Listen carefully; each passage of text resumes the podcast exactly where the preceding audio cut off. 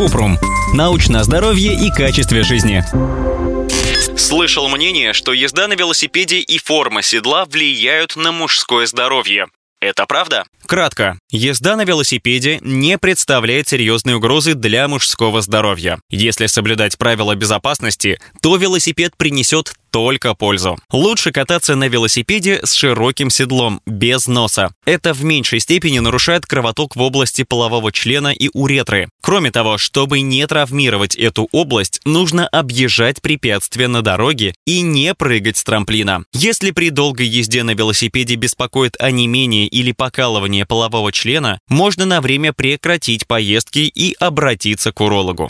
Подробно. В отчете Гарвардского университета было исследование о том, что езда на велосипеде может привести к проблемам с эрекцией. По мнению ученых, сидение постоянно давит на область между гениталиями и анусом. Это давление может повредить нервы и временно замедлить кровоток в промежности, в итоге вызывает эректильную дисфункцию. В исследовании риск был выше среди мужчин, которые занимались велоспортом больше трех часов в неделю. Однако в других исследованиях ученые не обнаружили четкой связи между ездой на велосипеде и проблемами с эрекцией. Если беспокоят возможные риски, ученые предлагают сосредоточиться на выборе правильного велосипеда. Вот на что стоит обратить внимание. Форма седла. В одном исследовании выяснили, что узкие сиденья и сиденья с V-образной формой носа снижают поступление кислорода к половому члену. Поэтому лучше выбирать широкое седло с мягкой прокладкой, которая поглощает ударную нагрузку. Также ученые рекомендуют выбирать сиденье с длиной носа не больше 6 см.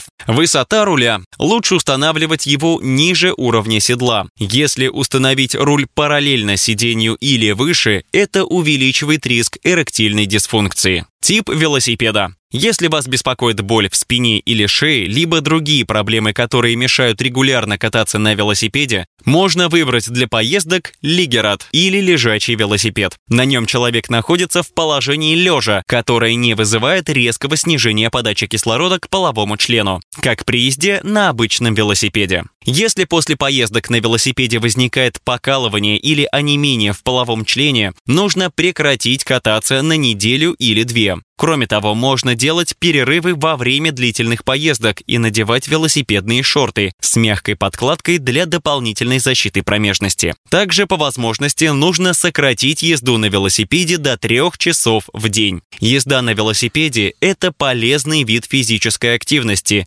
не бойтесь кататься. Просто нужно быть аккуратными и соблюдать рекомендации. О пользе велосипеда мы писали в статье «5 причин, почему велик лучше ходьбы и бега». Ссылки на источники в описании подкаста. Подписывайтесь на подкаст Купрум, ставьте звездочки, оставляйте комментарии и заглядывайте на наш сайт kuprum.media. Еще больше проверенной медицины в нашем подкасте без шапки. Врачи и ученые, которым мы доверяем, отвечают на самые каверзные вопросы о здоровье. До встречи!